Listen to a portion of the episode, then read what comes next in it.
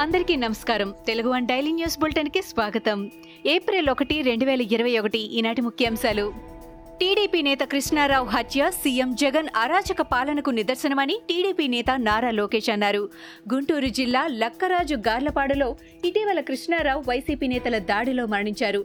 కృష్ణారావు కుటుంబ సభ్యులను లోకేష్ పరామర్శించారు. అరాచకాలలో బీహార్తో ఏపీ పోటీ పడుతోందని అన్నారు. జగన్ రెడ్డి గుర్తుపెట్టుకో రేపు అధికారంలోకి వచ్చేది టీడీపీనేనని ఆయన హెచ్చరించారు. వడ్డీతో సహా చెల్లిస్తామని చెప్పారు. పోలీసులు లేకుండా జగన్ ప్రజల్లోకి రావద్దని వస్తే ప్రజలు తరిమి కొడతారని మహిళా హోంమంత్రి ఉన్న రాష్ట్రంలో మహిళలకు రక్షణ లేదని లోకేష్ అన్నారు. మన జాతీయ పతాకం దేశ ఔన్నత్యానికి సగర్వ సంకేతమని జనసేన అధినేత పవన్ కళ్యాణ్ అన్నారు.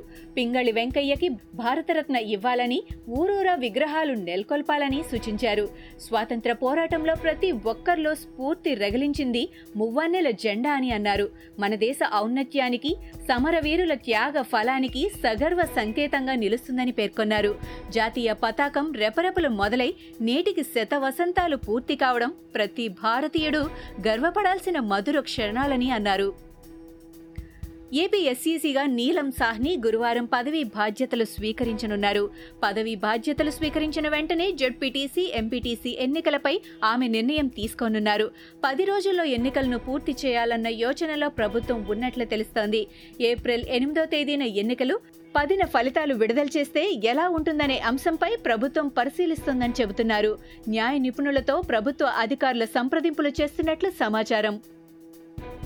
దుర్గగుడిలో విజిలెన్స్ అధికారుల తనిఖీలు నిర్వహించారు. ఈవో సురేష్ బాబు నుంచి విజిలెన్స్ వివరాలను సేకరించారు. సెక్యూరిటీ శానిటరీ టెండర్లలో అవకతవకలపై విజిలెన్స్కు ఫిర్యాదులు చేశారు. ఇంద్రకీలాద్రి జమ్మిదొడ్డి ఆఫీసులో వివరాలను విజిలెన్స్ అధికారులు పరిశీలించారు. స్టోర్స్ చీరల విభాగం అన్నదాన విభాగంలో రికార్డులు తనిఖీ నిర్వహించారు. ఇప్పటికే ఏసీబీ దాడుల్లో పదిహేను మంది అధికారులను సస్పెండ్ చేశారు. ఏపీలో ఎండలు మండిపోతున్నాయి. మరో రెండు రోజుల్లో రికార్డు స్థాయిలో వడగాలులు వీయనున్నాయి. అల్పపీడన ప్రభావం ఎఫెక్ట్ చూపించనుంది. భానుడి బగబగలకు జనం విలవిల్లాడుతున్నారు. పశ్చిమ దిశ నుంచి వీస్తున్న వేడి గాలులతో ఏపీలో హీట్ పెరిగిపోతోంది. ఆగ్నేయ బంగాళాఖాతం దానికి ఆనుకొని దక్షిణ అండమాన్ సముద్ర పరిసరాల్లో నలభై ఐదు కిలోమీటర్ల ఎత్తులో కొనసాగుతున్న ఉపరితల ఆవర్తనం దిశగా భూ ఉపరితలం నుంచి గాలులు వీయడంతో దక్షిణ కోస్తా రాయలసీమలో ఎండలు ఠారెత్తుతున్నాయి ఉపరితల ఆవర్తనం ప్రభావంతో అల్పపీడనం ఏర్పడుతుందని శాస్త్రవేత్తలు తెలిపారు. దీని ప్రభావంతో అల్పపీడనం దిశగా గాలులు ఎక్కువగా వీచి ఎండల ప్రభావం ఎక్కువవుతుందని శాస్త్రవేత్తలు తెలిపారు. తెలంగాణ శాసనసభ స్పీకర్ పోచారం శ్రీనివాస్ రెడ్డి నిమ్స్ హాస్పిటల్లో కరోనా వ్యాక్సిన్ రెండో డోస్ తీసుకున్నారు. తాను రెండో డోస్ తీసుకున్నానని మార్చి మూడున మొదటి డోస్ తీసుకున్నట్లు ఆయన తెలిపారు. తాను మంచిగా ఉన్నానని నొప్పి లేదని ఫీవర్ లేదని ఎలాంటి రియాక్షన్లు లేవని ఆయన అన్నారు. భారత్ బయోటిక్ కోవాక్సిన్ తీసుకున్నట్లు పోచారం చెప్పారు.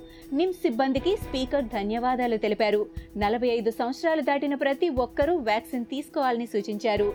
యాంటీబాడీస్ డెవలప్ అయితే కరోనా వచ్చినా లైట్గా వస్తుందని అన్నారు. భయం లేకుండా వ్యాక్సిన్ తీసుకోవాలని కోరారు. మాస్క్ లేకుండా ఎవరూ తిరగకుండా ఉండాలి అని స్పీకర్ పోచారం అన్నారు.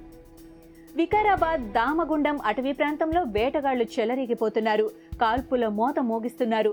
వారాంతపు సెలవుల్లో హైదరాబాద్ నుంచి కొందరు వేటగాళ్ళు సరదాగా అడవి బాట పడుతున్నారు. దామగుండం చుట్టుపక్కల ప్రాంతాల్లో ఫామ్ హౌసుల్లో బస చేస్తూ వేట కొనసాగిస్తున్నారు. రాత్రి వేళల్లో వారి కంటపడ్డ వన్యప్రాణులు తుపాకీ తూటాలకు బలవుతున్నాయి. అడవుల్లో కృష్ణజింక కళేబరాన్ని పశువుల కాపర్లు గుర్తించి అటవీశాఖ అధికారులకు సమాచారం ఇచ్చారు. అయితే వారు ఘటనా స్థలానికి వెళ్ళకుండానే కుక్కల దాడిలో జింక చనిపోయిందని అధికారులు తేల్చేశారని స్థానికులు మండిపడుతున్నారు. వేటగాళ్ళంతా బడా బాబులను వారి కనుసన్నల్లోనే ఫారెస్ట్ అధికారులు పనిచేస్తున్నారని స్థానికులు ఆరోపిస్తున్నారు. నీటిపారుదల ప్రాజెక్టు నిర్మాణం సరే మరి నిర్వాసితుల మాట ఏమిటి వారికి పరిహారం సంగతేంటి? ఈ ప్రశ్నలకు ప్రభుత్వం వద్ద జవాబు ఉందా? సిద్దిపేట జిల్లా తిమ్మాపూర్ రిజర్వాయర్ కోసం తోటపల్లి దాచారం లద్దబండ గ్రామాల్లో భూములు సేకరించారు. ముంపు గ్రామంగా ప్రకటించిన లద్దబండ వాసులకు నష్టపరిహారం కింద నగదు సహాయంతో పాటు అనువుగా ఉన్న మరో చోట డబుల్ బెడ్రూమ్ ఇళ్ళు నిర్మించి ఇస్తామని హామీ ఇచ్చారు. అయితే ఇరవై మూడు ఇళ్ళలో ఆరు కుటుంబాలకు మాత్రమే అది నామమాత్రంగా పరిహారం చెల్లించి చేతులు దులుపుకున్నారని నిర్వాసితులు అన్నారు. పశ్చిమ బెంగాల్ అసెంబ్లీ ఎన్నికల్లో అత్యంత ప్రతిష్టాత్మకంగా భావిస్తున్న నందిగ్రామ్లో సెక్షన్ నూట నలభై నాలుగును ఎన్నికల కమిషన్ విధించింది. మొత్తం ఎనిమిది విడతల పోలింగ్లో భాగంగా రెండో విడత పోలింగ్ ఏప్రిల్ ఒకటిన జరుగుతోంది. ఇందులో నందిగ్రామ్ నియోజకవర్గం కూడా ఉంది. ముఖ్యమంత్రి మమతా బెనర్జీ బీజేపీ అభ్యర్థి సువేందు అధికారి ఈ నియోజకవర్గం నుంచి హోరాహోరీ తలపడుతున్నారు. దీంతో శాంతి భద్రతలకు ఎలాంటి విఘాతం కలగకుండా నందిగ్రామ్లో నూట నలభై నాలుగు సెక్షన్ను ఈసీ విధించింది. ఏప్రిల్ రెండో తేదీ వరకు ఈ ఆంక్షలు అమల్లో ఉంటాయి. కాంగ్రెస్ ఎంపీ రాహుల్ గాంధీ అబద్ధాలు చెప్పడానికి తానిక్కడికి రాలేదని తాను నరేంద్ర మోడీ కాదని ఎద్దేవా చేశారు. ప్రజలు అస్సాం గురించి రైతుల గురించి ఇలా దేని గురించైనా అబద్ధాలను వినాలనుకుంటే టీవీలో వచ్చే మోడీ ప్రసంగాలను వినాలని ఆయన అన్నారు. ప్రధాని మోడీ ఇరవై నాలుగు గంటలు అబద్ధాలు ఆడుతూనే ఉంటారని రాహుల్ విరుచుకుపడ్డారు. కేంద్ర ప్రభుత్వం ఉపాధి అవకాశాలను సృష్టించడంలో విఫలమైందని ఉద్యోగాలను ఇవ్వడం లేదని పైగా సీఏఏతో అస్సోంపై దాడికి దిగుతోందని ఆయన మండిపడ్డారు. సీఏఏ ద్వారా అస్సోం భాషపై సంస్కృతిపై దాడి జరుగుతోందని ఆరోపించారు.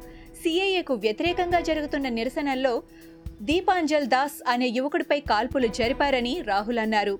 ఇది ఓ వ్యక్తిపై కాల్పులు జరిపినట్లు కాదని ఓ ఆలోచనపైనే కాల్పులు జరిపినట్లని రాహుల్ వ్యాఖ్యానించారు. తాము అధికారంలోకి వస్తే సీఏఏను అసోంలో అమలు చేయమని రాహుల్ ప్రకటించారు. ఇవి ఈనాటి ముఖ్యాంశాలు. మరికొన్ని ముఖ్యాంశాలతో మళ్ళీ రేపు కలుద్దాం.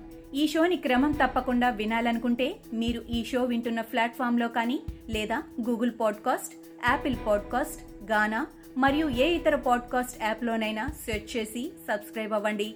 కొత్త ఎపిసోడ్ వచ్చినప్పుడు మీకు అప్డేట్ వస్తుంది. అంతవరకు సెలవు. నమస్కారం.